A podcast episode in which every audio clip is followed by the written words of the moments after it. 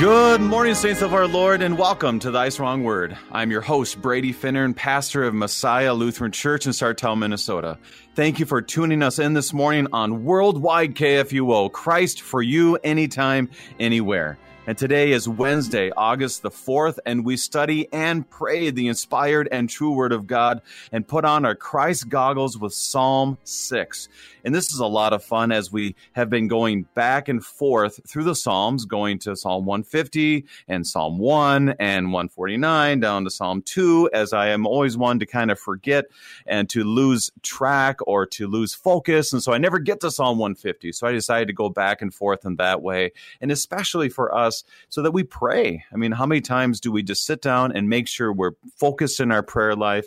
we're we're we're digging into the scriptures, making sure that we're focused on the right thing. And so today in Psalm six is known as a penitential psalm, where David leads us where the Lord at, he asks the Lord for deliverance from anxiety and gives us words when we are anxious and maybe not the most happy with where God has placed us. Are you weary, in grief, weak, languishing, or in trouble? This psalm is for you. So let's get praying, church. The gifts are ready, ready for you. Thy Strong Word is graciously underwritten by our friends at Lutheran Heritage Foundation. For more information on their great work around the world, visit lhfmissions.org, lhfmissions.org. Helping us to be strengthened by God's Word this morning, we welcome Pastor Matthew Worm of Mount Calvary Lutheran Church in Brookings, South Dakota. Pastor Worm, welcome to Thy Strong Word.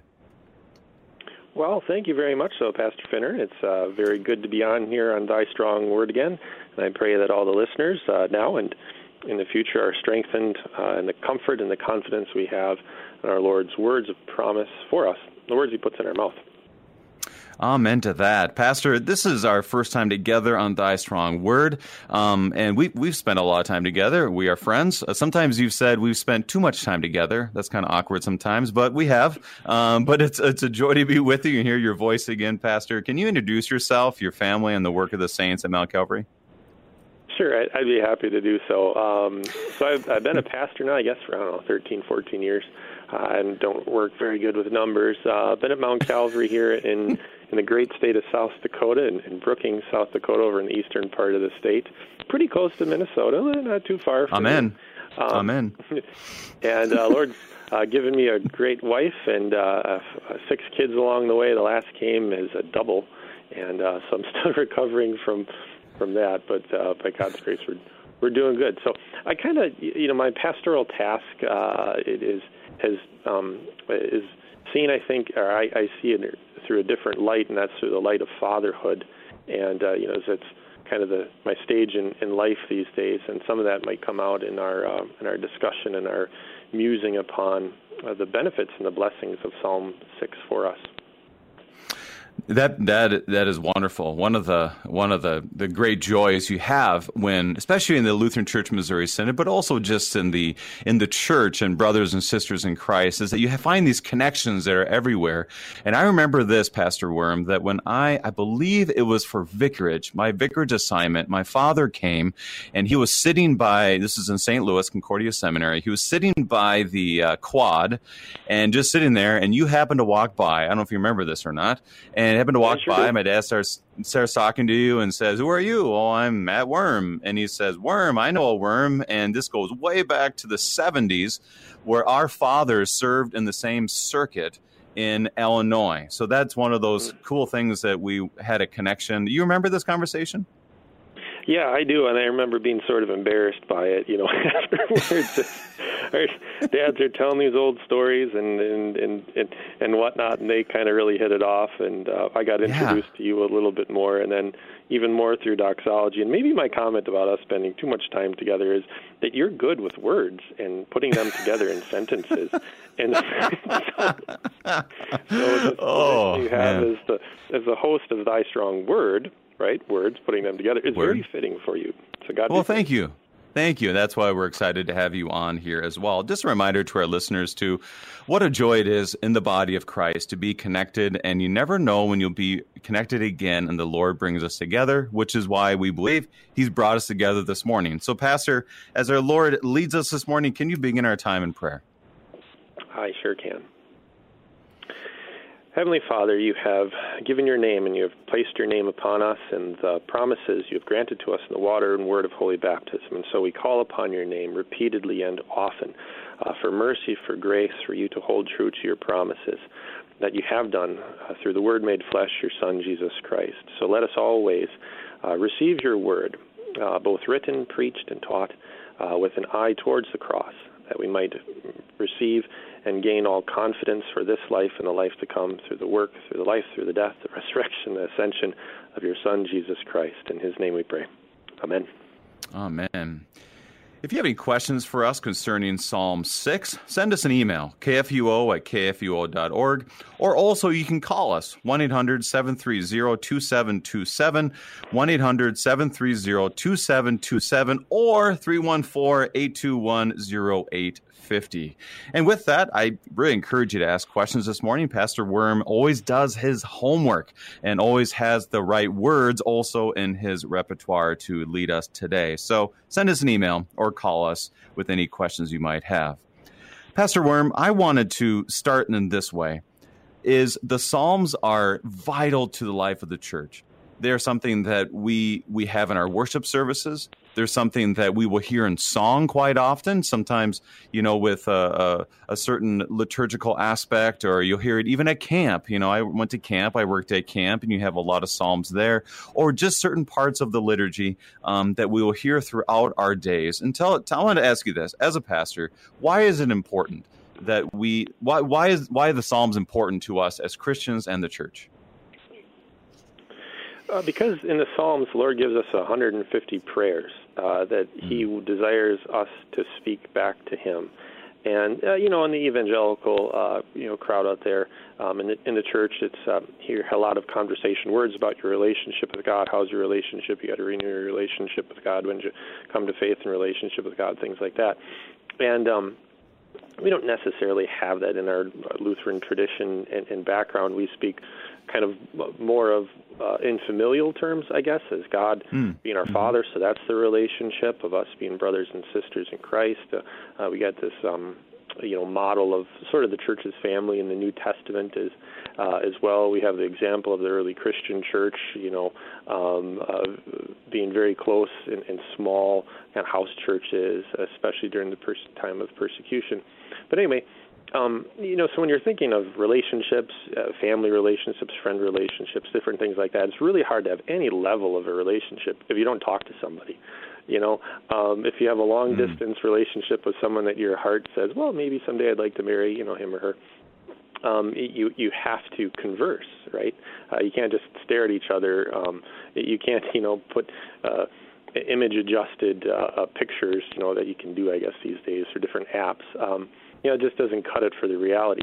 So the reality of of uh, of the relationship that God has set forth in the order of it um, is this: He says, "I want to talk to you, and then here's my words that I want to talk to you uh, about, and this is my message for you." It's wrapped up in the account of salvation in in Holy Scripture, and uh, and if you have trouble uh, with finding the right words to say in this conversation about uh, the, the wonderful things of, of this universe and where you fit within this universe here upon this little plane called the world and and how this is ordered between you and your fellow man, you know, horizontally, and where you you fit in the place of the universe between uh, material and immaterial, between uh, you and, and, and me, uh, who gives his son into the flesh, into material, to save the material of your flesh. So all of this is is is fleshed mm. out, like literally fleshed out in God's word, uh, in the presence of His Son Jesus Christ, and still in, in His sacraments, it's you know tangible and, and real. So, um, uh, so I, the, the the relationship is all the the conversation, the words of the relationship between us and God and fellow man is outlined and structured um, very much so in the Psalms. And as we get into this Psalm, you, you have uh, this um, um, realization of a person being both body and, and soul. So you're not just you know material and that's it. When you die, you just poof gone. Um, but there's this acknowledgement of the eternal uh, soul, the immortal, right, um, as mm-hmm. well. And so we have uh, God in the Psalms uh, defining and giving us the words to explain, to understand, and to speak back to Him about who He is, about who we are, and uh, and our place before fellow man and our place before Him, God Most High, creator of the universe. I really like how you put it that our place in the universe, if you will, and the universe not as some kind of godly figure. If you listen to language in modern culture, they will say, like, the universe has decided. Jim Carrey had a, a graduation speech somewhere, I don't know where, but I was listening to it and I was quite annoyed that everyone was excited about it because he said, The universe has chosen me to be a comedian. And you're like, Well, okay, who is this universe you're speaking of? But when you put it in the right light, like you did, is that we are part of the universe. Why? Because I was created by God and our relationship is based upon the creator as opposed to the, some kind of weird spiritual universe and he as the creator of the universe for whatever reason um, out of grace has given us the words to have a conversation with him that's why i love how you really put that together in a, in a wonderful way you must have a college nearby was it south dakota state that's teaching you all these good words uh, yeah, so, yeah, SDSU. I don't know if they teach. I've, I haven't taken a class there in well, kind of well over over a decade. You know, there interesting. You go. We got to get to the text here eventually. Um, but an interesting you'd say uh, about the the universe, and you know, you go around these days, and I was on vacation out in uh, Idaho, and you know, you kind of actually got a time chance to sit on the beach and people watch, and you know, and at the store and the market and other things, and um, of course, I had to watch my kids to keep them alive as well.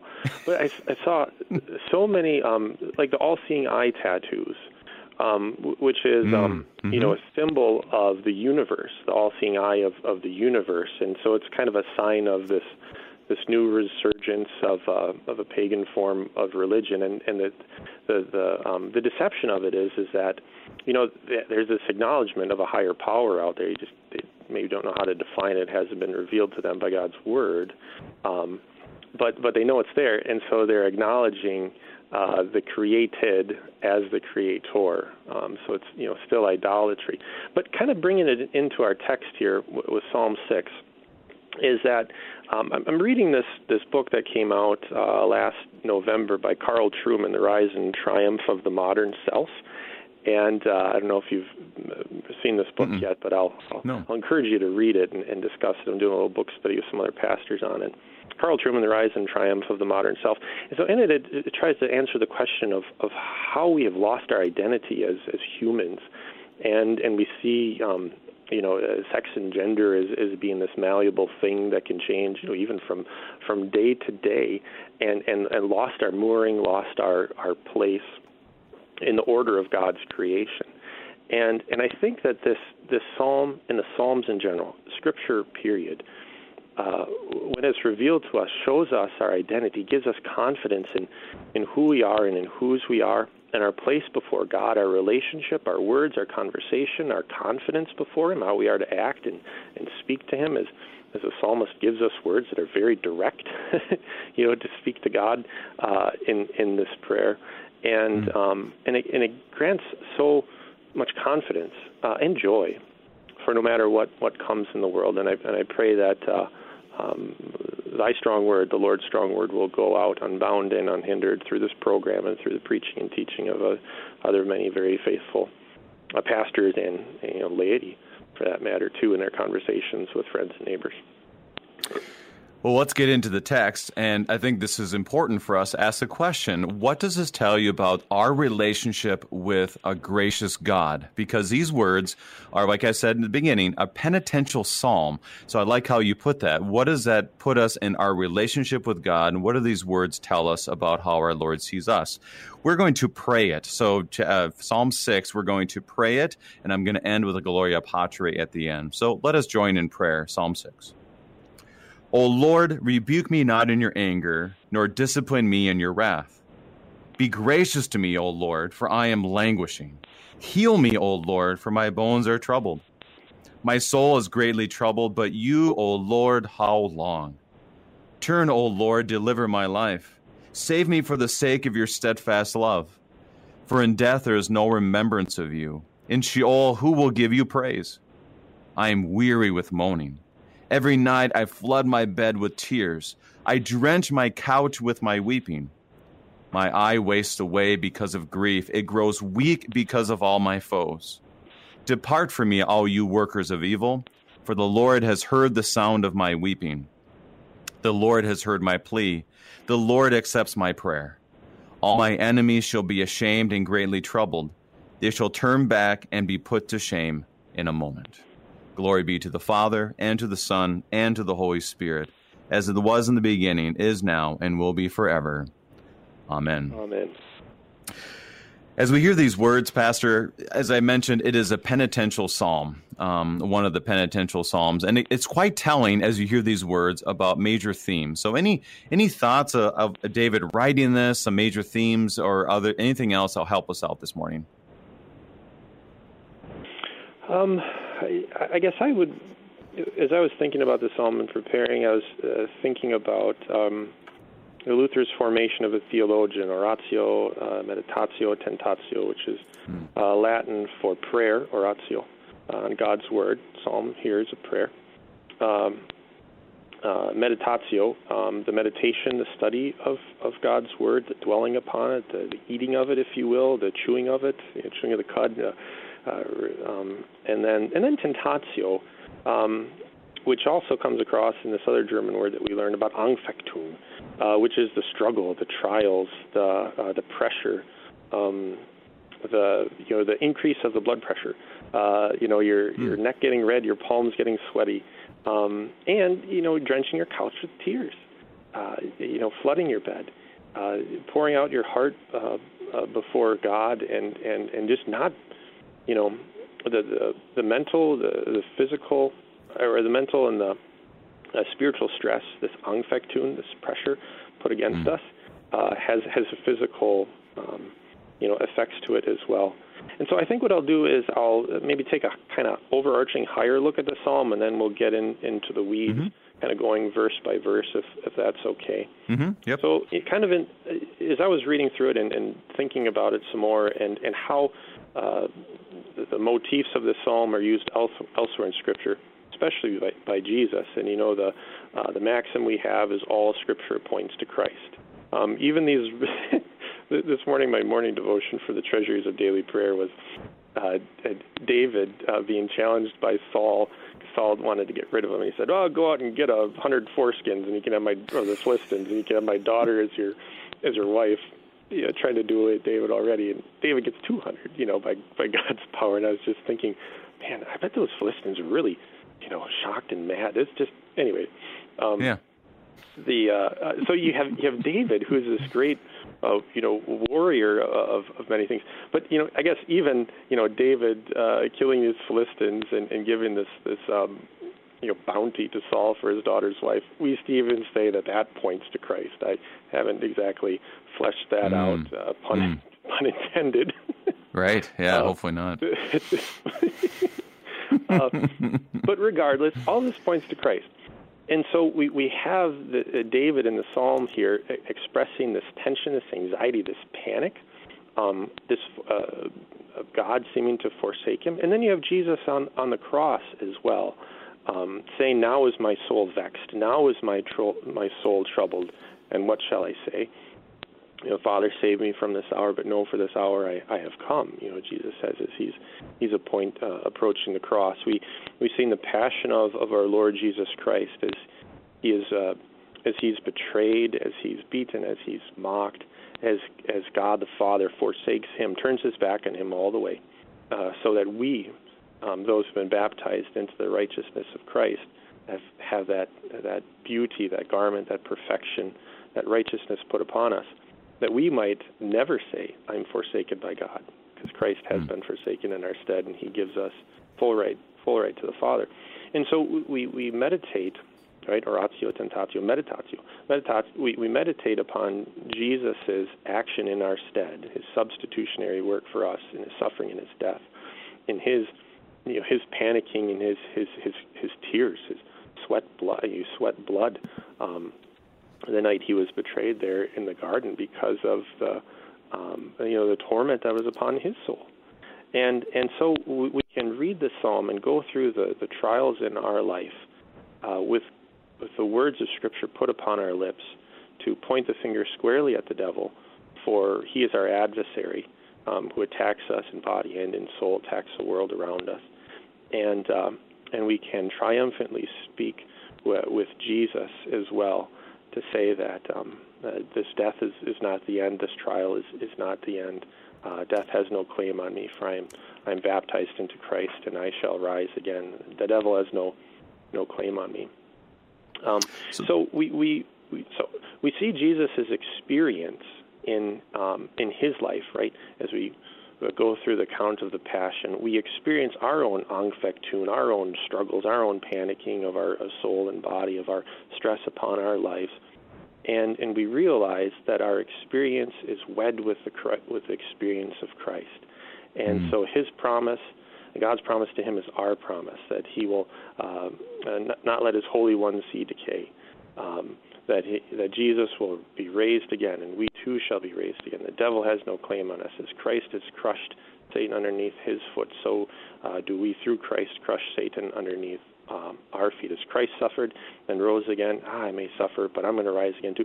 So our experience um, is Jesus' experience, and his story is our story, and our story uh, becomes his story. So we have identity, kind of looping back around to this where do I fit in, in the world uh, before mm-hmm. God and before fellow man? Do I have to make an identity for myself that might change on the whims of my heart kind of from day to day? Our identity is all wrapped up in, in Christ and what he has done for us and who he has made us uh, and in His promises to us.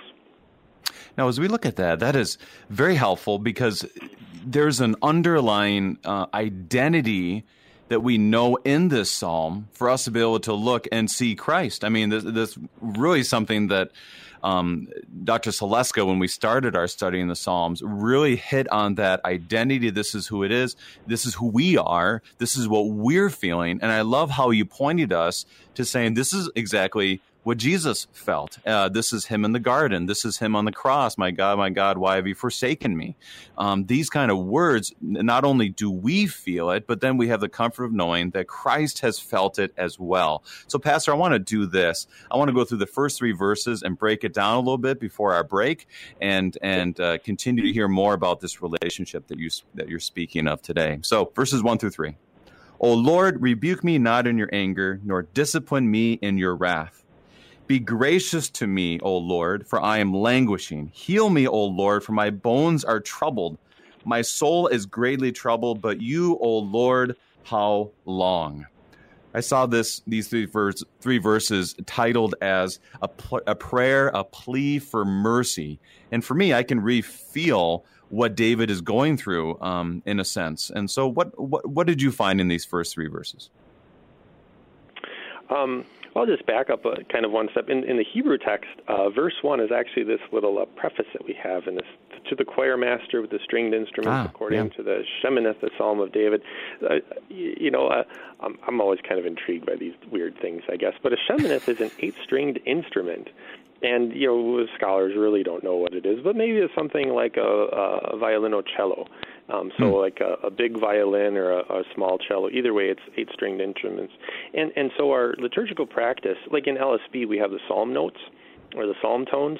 I mean, this mm-hmm. goes all the way back to way, way with them. We're talking 3,000 plus years ago, and, and we still have that that vestige today. So, uh, so this would be, um, you know, sung in the the regular liturgical life and, and worship of of the Israelites, um, and then the early church as well. And we continue on in that strain. So there's one voice that we share with a whole host of of saints in glory who have who have gone before us. Um, and, and so, even though you might be speaking and praying this psalm within the, you know the confines of your home, right, maybe in your closet, wherever it might be, um, you are joined with millions of other faithful uh, who have prayed and have spoken, who have sung these words before you too. So, regardless of how you feel, you're never alone, right? Um, in this in this family of God, in this body of Christ. Okay, so getting to this first verse here. Mm-hmm. Um, oh Lord, so we we have a refrain, uh, what five times here? Well, four times, I guess, in the first three verses of Yahweh, of, of O Lord, rebuke me not in your anger, O Lord, for I am languishing. Heal me, O Lord, for my bones are troubled. O Lord, how long? And you know we still have that uh, today in virtually every form of you know denomination tradition of Christian prayer, uh, where you have the, the reference to the Lord, Lord, Lord. Um, mm. You know, we have it in our prayers, Lord have mercy, Christ have mercy, Lord have mercy. We respond uh, with that as well. But it, in, you just even that response is a confession of the relationship between us and God. So if you don't believe in God, if you, if you don't uh, call upon Jesus says, "I'll call upon the name of the Lord to be saved." Um, so just even the the confession of God's name in prayer uh, is in, um, a confession or an acknowledgement of of our relationship as as His children, as He is our Father, um, as He is God over us, His His chosen people. So. Um, verse 1 here, we got maybe a number of synonyms. You know, do not rebuke me in your anger, condemn, punish, reprove, rebuke, uh, chasten, discipline, uh, correct me. But it emphasizes that, you know, don't do these things against me, O Lord, uh, in your anger or your wrath. I know who you are. You're God Most High. You've created the universe. You could just, you know, snap your fingers and wipe me out. Uh, you know, uh, the building could fall down upon me. Um, you kind of meditate on what happened down in in, in Texas. Um, in Florida over the last number of, of weeks. You just never know, and so you pray for God in, in His anger uh, not to not to do these things, but you acknowledge that He has the power to do these things, and along with that, um, you know, Him rightly as judge for all of our sins against Him, against our fellow man. He probably should, you know, take away my next breath. But um, with that acknowledgement, we plead for Him, right in, in verse two, to be gracious according to His character, to have pity, to have hesed uh, this this mm. great concept in the Old Testament of, of mercy, of graciousness, of pity, um, that is really hard to wrap up kind of in one, you know, certainly English word. But uh, the, the Hesed, the mercy of the Lord, kind of encompasses all of the action of God uh, from creation, the fall, uh, to, to the promise of a Savior, to delivering the Savior uh, through his birth and his passion, his death, and his resurrection. This this whole account of of God's acting in accordance with who He is, of, of His character, and His character is to have mercy, um, uh, to to constantly forgive people who, you know, literally whore against Him with other gods, you know, in the land of Canaan, time and and time again, um, and so. Um, and in verse two, there we have this, this prayer for uh, for healing, um, for my bones are troubled. I'm in languish, and it's it's a connection of a physical illness to, to kind of sin and guilt in the Psalms. Um, and some voices personally experience this deep relationship between physical and uh, and, and the emotional nature of it. Uh, I guess one thing I've learned over the course of time, I my heart's gone into AFib uh, four times, I believe now. I maybe have lost count. Three mm. times of those, I was a pastor working directly with uh, Child Protective Services, and my hands were tied.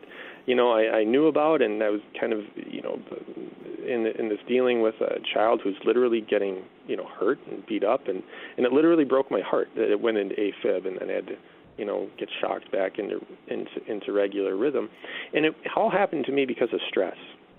It's an emotional, it's it's a, a, a spiritual stress of uh, you know of worry that has this physical um, you know, ramification and, and effect to it.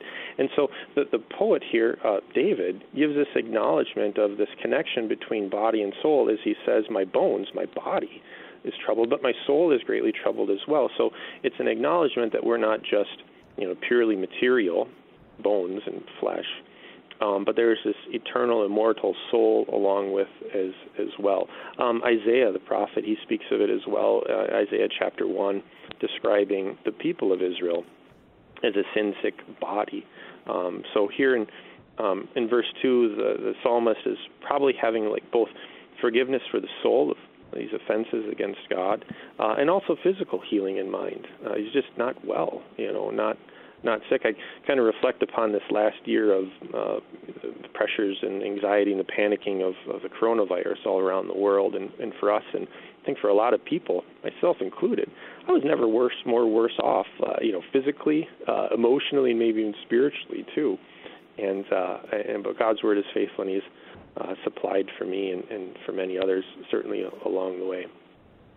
As we look at this, uh, as you said, there's a connection of body and soul, and I want to touch on that because that really is a very good theme for us to think in Psalm 6 because his spirit is definitely struggling, and that affects your like you said, your own heart and your own physical body. And all of that comes together. And what does he say? Oh, how long, oh Lord, oh Lord, how long? But I don't want to touch on that on the other side of our break. We are studying and praying Psalm 6 with Pastor Matthew Worm, and we'll be right back.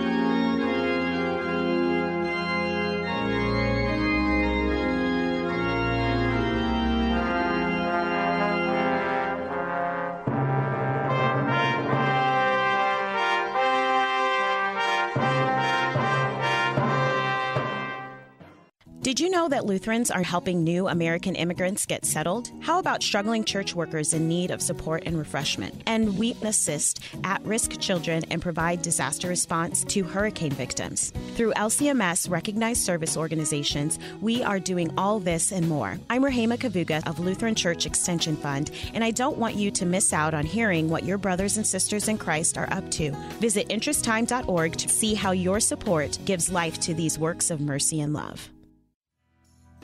Hi, I'm Pastor Sean Smith, host of Concord Matters, where we seek to be of one mind that is the mind of Christ. Join us as we read through the Book of Concord and look at confessional topics, as learned guests and lively discussion will lead us to appreciate how the treasures of the Lutheran confessions apply in the 21st century as much as they did in the 16th. So join us every Saturday at 10 a.m. Central on KFUO Radio or on demand through the Concord Matters podcast. Until we convene for Concord again, keep confessing, church.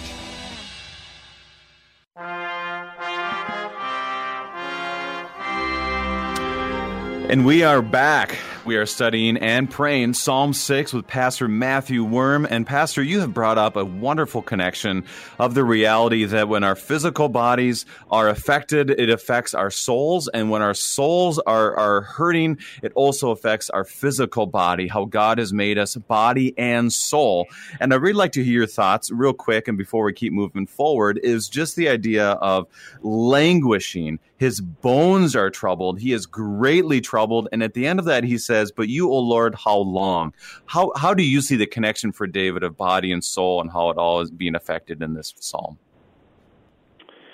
Um, as human. Um, okay, once again with the maxim, right? Uh, of all Scripture points to Christ. Uh, what what defines and makes Christianity so different than any other, you know, drawn up, imagined uh, religion of the world is that our God took on human flesh. So the uh, immortal takes on mortality, uh, so that the mortal may take on immortality, right, as, as Paul speaks about. And and so we we have um, a God who comes to us in the incarnation, in the enfleshment, right, to to come along uh, beside us, to know our pain, uh, to both physical and spiritual, the, the, the anguishing, languishing of soul as well, um, and and to suffer with us, to empathize with us in a perfect way. You know, far better than you know some card at the the, the funeral of a loved one or some greeting at the uh, funeral of, of you know maybe your parent or your child, God forbid, or something like that. When someone comes up to you and say, "Oh, I know just how you feel." No, you don't know just how I feel.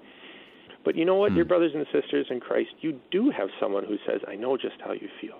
Because I took on your flesh and I became man and I suffered and died, and and I and I uh, bore all of your grief, all of your sorrows in my flesh, on my body, uh, in my body, on that tree, uh, to grant you hope and strength in this life, and strength the uh, in life for everlasting, and to to tide you over. I'm going to give you some hors d'oeuvres uh, before the high uh, wedding feast of, of, mm. of me, the Lamb, and His kingdom.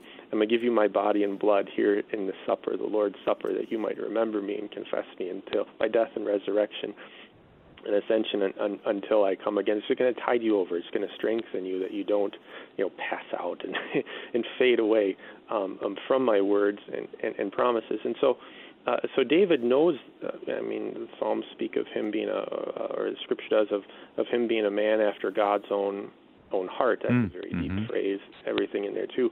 So, um, you know, for for David, I think not to confess this duality, uh, um, distinction and union of body and soul. Um, it would be, you know, then the picture of Christ would not be quite as as as clear.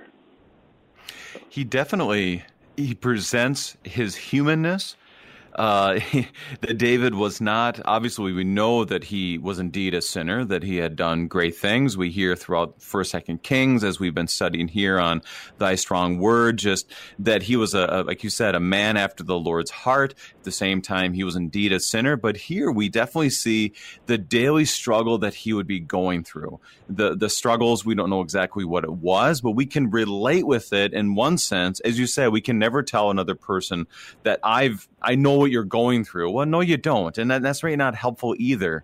Um, but it is something that we do get that feel from him that that relationship with the Lord is such that he is able to say, "I'm, I'm, I'm, I'm at my wits' end right now. I need to be healed.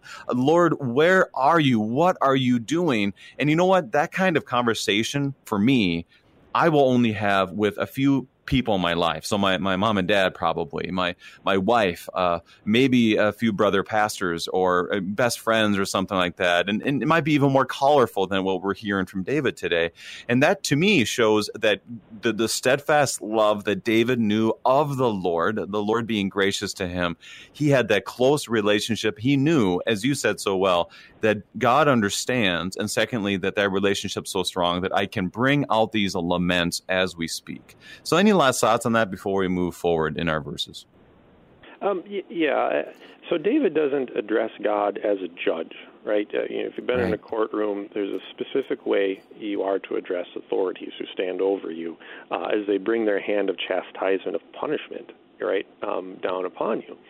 Um, there's a, there's certain codes and, and modes of, of acting and conversing with a judge. But David doesn't speak to God as a judge. He speaks to him as, as a child to a dear father, as, as Luther, you know, talks about in, in the Catechism with um, with prayer.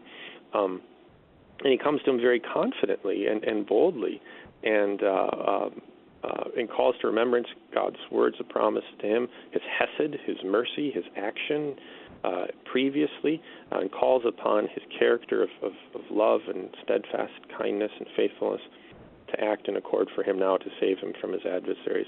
Let's keep going on um, uh, through through our verses here. Uh, we didn't quite finish verse three here about my soul is greatly troubled or my soul is terribly panicked. I used the word panicked earlier here before hmm. um, because just kind of tying it together uh, for our hearers to think about the pandemic uh, and, and a, it's all around the world. It's an epidemic around the, the whole world. But along with that, um, just a little play on words, but it's the panicking of it all. You know, maybe the Delta, vir- uh, Delta variant kind of inches up again, and people get thrown into a, a panic again. Well, let us point the finger squarely at our adversary in in all of this, um, and it's not our fellow man. You know, it's not our government. It's the devil who's squarely behind all all of these things uh, too.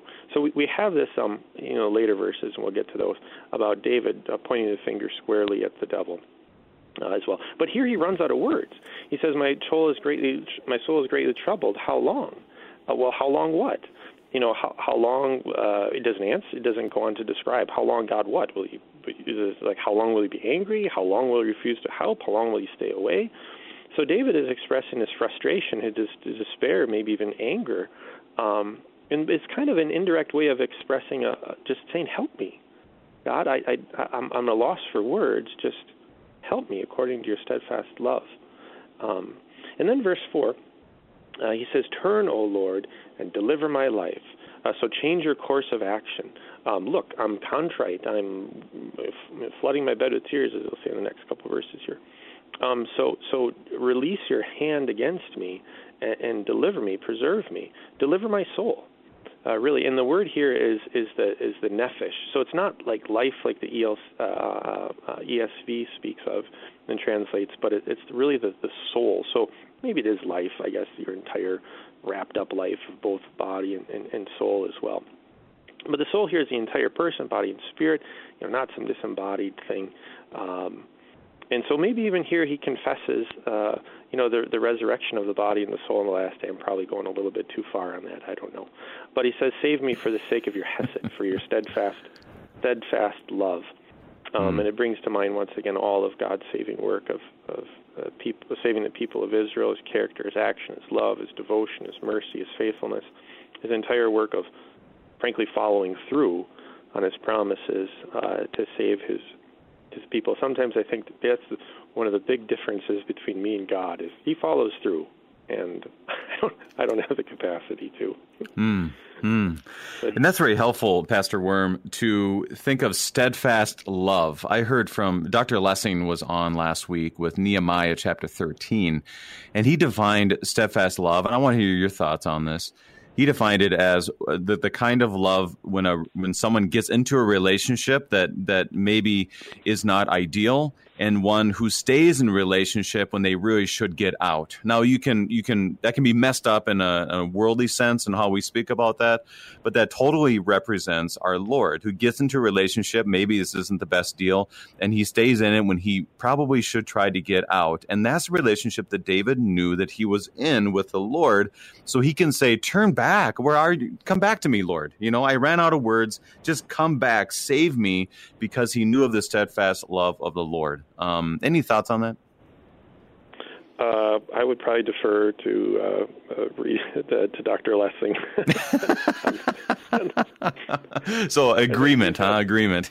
he, has got a, far better handle. I, I would, uh, I, I know to be sure, um, sure. of the Old Testament and and Hebrew. But I, I think uh, maybe a nuance of that to pull out is the commitment of it. Um, so mm-hmm. even though you might not be the most, uh, you know, content and pleased, you know, in in a commitment you made, say in marriage, right? Um, still upholding uh, the, the promises and the vows of of marriage is a good thing, um, and a holy thing. And and along the way, you you get to um, you know, be intertwined or, or uh, grafted into me. I don't know what to say, but um, you know the cross of Christ and and His suffering and His faithfulness to us who are unfaithful. I you know think of uh, the minor prophet Hosea and God's instruction to him to stick with Gomer. You know, even though she right. was unfaithful, as a, um, as a picture of the people of Israel who are unfaithful to to God Most High. Let's keep moving forward. Five through seven, sure. verses five through seven. For in death there is no remembrance of you. In Sheol who will give you praise? I am weary with my moaning. Every night I flood my bed with tears. I drench my couch with my weeping. My eye wastes away because of grief. It grows weak because of all my foes. Now, as we hear these words, it is I've seen it defined as mourning. That this is the the part where David not only says that he's troubled, but he really brings uh, a, a visual for us of how deep his soul is troubled. What are your thoughts on these verses? Yeah, I think like in the first three, maybe four verses, you have David uh, expressing this emotive state of him, and even getting so far as the, the words fail. And he says, "How long?" Uh, to give an expression to this uh, emotional incongruence um, that, that, he has of his experience of it being seeming as though God has turned his back on him, and God's word of promise uh, of his hesed, of his mercy, of his of his character of, of love, because David's not experiencing that at, at the moment, and so his his words fail. Um, and the motions kind of spill out, and then he comes kind of to more a, a logical argument, you know, if you will. And so you have, you know, I don't know if you you know type A personalities very ordered, very logical, and then you have you know the emotional ones who are you know uh, great friends to have, but maybe not the best ones to run a you know uh, a highly detailed, organized program, something like that. Um, but here David gets a little bit more logical. He says, Well, in death there's no remembrance of you. In, in Sheol, uh, in the silent place, in the grave, who's going to praise you? Um, another word I think for remembrance would be memorial. Um, and you can maybe think about it this way: like in the news, there kind of there's this contention of uh, you know uh, uh, memorials to guys who uh, you know had slaves or uh, did some sins and some bad things in their past. They're not the super great leaders that they you know once were maybe put up to be. And so the memorials are taken down. You go around the United States, you stop at these different uh, places along the side of the road, and it's a historical marker. Well, oftentimes it's a memorial. And so uh, David says here, in death, there's there's no memorial thing. Like who's going to know? Uh, how is your hesed, your steadfast love and mercy, your salvation, your words of promise, the good things about you, God, uh, how's that going to be communicated uh, to the, the coming generation if I die here? This is just not good. Come on, God, be logical here with me for a moment, right? And uh, and and release your hand of of, of punishment upon me because it's not good for me. Obviously, I'm in pain, I'm in agony, and you know it's really not good for you either. And so we have this this boldness of David coming before God. You know, uh, as a, as a child would come before his father, you know, like a teenager arguing with mom and dad, uh, trying to be their, you know, every angle of the argument so they can you know, for them, I guess probably sinfully have their own way. Uh, but uh, but nonetheless, you sort of I think see see the picture here. Um, yeah, in, in Sheol, it's a place like I said, it's silent where nobody praise uh, praises you, and he's um, just a um, a place where uh, the the praise and the acknowledgement of what God has done is is been silenced. Um, so uh, moving on to verse uh, 6 here, I guess. Uh, I'm mm-hmm. weary with yep. my moaning every night. I flood my bed with tears. I, I drench my, my couch with weeping. Um, I we, I'm weary. I flood. I melt down. My eye is weak. In the next verse, it talks about that mm-hmm. it's worn out every every night. Uh, it wastes away because of grief. It grows weak because of all my foes. It becomes dim, you know, swollen. Uh, when you, you, you weep, your eyes sting. They hurt. They get swollen. Different, uh, you know, things like that. It's worn out. But here's the interesting part. Um, because of all my foes, verse seven, and and so I, I really appreciate what uh, Luther kind of did in um, in his practice of praying the Lord's Prayer, where he would say, as Matthew 6 in the Greek has a definitive article for, uh, the evil one, but deliver me from the evil one. And so with, with David here in the psalm, we can say, My eye grows weak because of all my foes. And it's the devil. So the devil might be working through, you know, and his minions through an agency or maybe a person uh, uh, or, or different things like that. But you know, behind it, it's not flesh and blood that we're battling against, right? That that person per se, um, who may be you know, baptized child of God, certainly created in His image as well. But our, we point the finger squarely at our foe, our adversary, uh, the devil. And I think that's very helpful in understanding in, in this picture of, of of where we stand in the universe.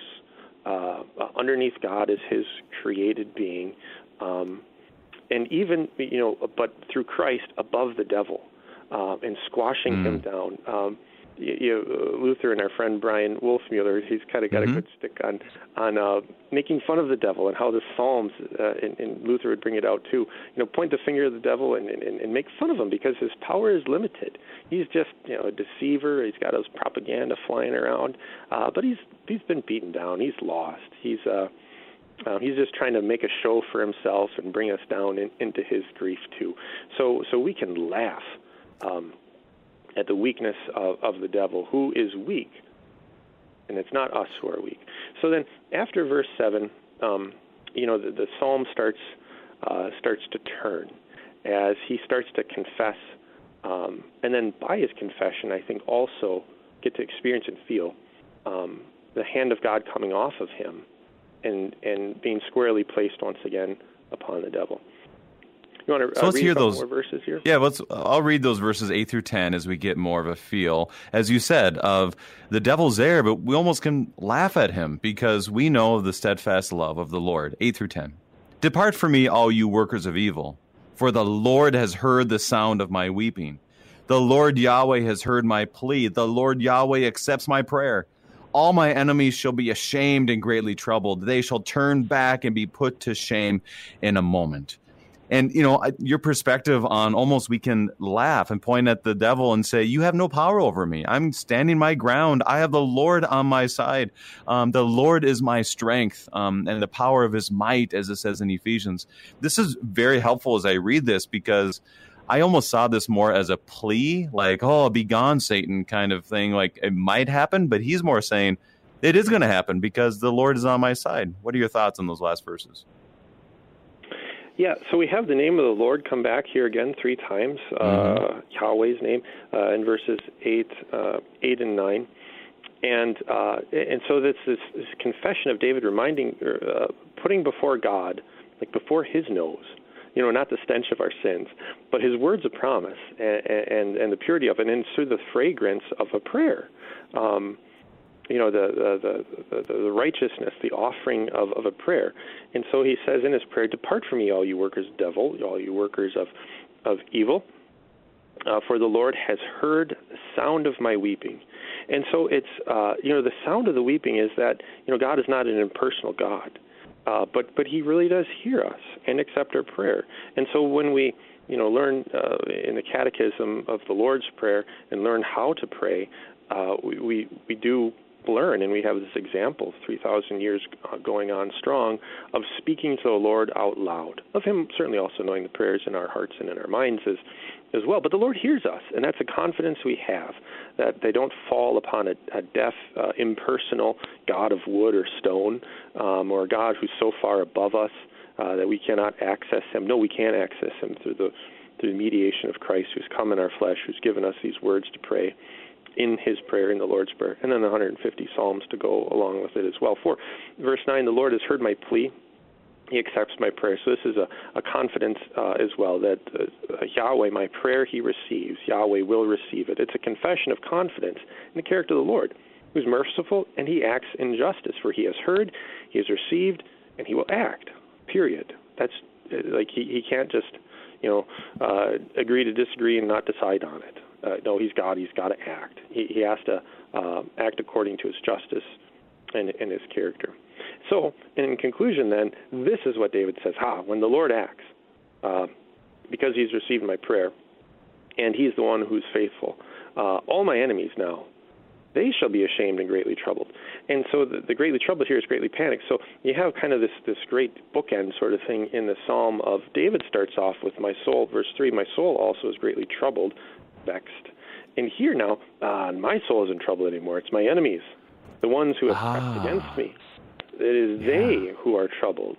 And and so there's this release, uh, uh, very cathartic, uh, physical, uh, and, and spiritual uh, as well of panic. of the panic is is placed upon the evil ones, upon the adversaries. And if you can kind of think in your mind of battle lines being drawn up, kind of in the old days, you have this force running with their spears and swords and arrows and shields against this other force coming to them. Um, and, and we play capture the flag around here pretty often for youth night, and it's so funny to watch the kids. You know, like they'll run this way and then turn back and kind of scream and have a good time going back and forth. But here in a very real way, with the Lord on our side, uh, no longer are we panicking, af- afraid of uh, of our adversaries and our foes who are coming against us. Uh, that the Lord is permitting and allowing for His divine reason that is beyond our understanding. But now the Lord is on our side, and He pushes back our enemies, and they are the one who are fleeing in panic, you know, and dropping their swords and shields along the way, and running and screaming, and and we have uh, uh, for the praise of the Lord is upon our lips and uh, and, th- and this battle marker, you know, a memorial is going to be made so that his praise and and uh, you know goes from from from generation to generation. That's just sort of the picture I have. So so all our enemies, they they are ashamed. They are the ones panicking, and we laugh at the devil. Um, and this happens with the very last word in a moment. Mm. They shall turn back and be put to shame in a moment. And uh, I don't exactly know if this is like you know, I think it is, right, of a pointing to the cross. All Scripture points to Christ. But when Christ breathes his last upon the cross, uh, at that moment, our enemies were put to shame, uh, for they had lost. Our justification was won. Uh, our, our, righteousness has uh, um, has been granted, and victory is ours. As so, we look at this, as we look at this psalm, we have two minutes left here, Pastor. As you look at this psalm, I wanted to ask you this question before we went when we hear this psalm, what would be a time that you would pastorally and for the care of souls in your congregation, your family, or others, would you suggest that this would be a good psalm for someone to pray or to pray with somebody else? Or what would be a good situation for this blessed psalm? I think one thing I didn't talk about here was um, verse 6 about flooding his his bed with tears and drenching his couch with weeping. You know, there's sometimes in our in our lives when we physically do that. You know, the the loss of a uh, of a child. You know, God forbid something like that. Someone we very close to us, or a uh, or maybe we you know acted out of character were duped by the devil and fell into some great and, and grievous sin and you're just in the depths of, of depression and you have david here who's killed his ten thousands who, mm. who uh, dances before the lord in his you know loincloth uh, that uh, as ark comes into Jerusalem. And you also have David who drenches his couch with, with tears. And so one need not be ashamed to have this emotive display. Um, uh, for David d- gives it and does it, and um, and the Lord was faithful to him and, and saw him through, and our Lord Jesus Christ too. Uh, you know, great shows of emotion. So, kind of as I speak about all the Psalms, in all the Psalms we have uh, every emotion known to man in some Psalm, you know, uh, one place or another. But I think this Psalm really, uh, uh, you know, is, is superb for people when their name is slandered. Uh, mm. When uh, they're in a position where uh, the, the forces around them, maybe uh, um, policies at, at work uh, or other things, you know, come against them, and uh, and they're kind of stuck in the middle of it. You know, people who are blackballed. Uh, I don't really understand all the nuances of of that term, but I know it happens. You want a promotion, but you don't get it, and someone underneath less qualified than you ends up getting that promotion, and you drench your couch with tears. You're just broken down, um, and you can, you know, raise your head back up and say, "No, the Lord's just, and and He will He will do what is good." and, and what is right. So there, I think there's a plethora of pastoral care situations. I think it'd be good to just commit it to memory. Pastor Matthew Worm of St. Mount Calvary Lutheran Church in Brookings, South Dakota, helping us to pray God's strong word from Psalm 6. Pastor Worm, it's great to have you with, uh, with us as our guest. A pleasure. Saints of our Lord, keep praying. As Pastor Worm said it so well to us, our relationship with the Lord is founded in his steadfast love. And in this lament and weakness and weariness and grief and all this, as David turned to the Lord, we also see Christ. He knows it, he feels it, he listens and accepts our prayers. Keep this prayer handy at all times as your name is slandered, because not only do we pray it, but we also see Christ. I'm your host, Brady Finnern, and pastor of Messiah Lutheran Church in Sartell, Minnesota. Thank you for joining us, and the Lord keep you safe in the palm of his hands.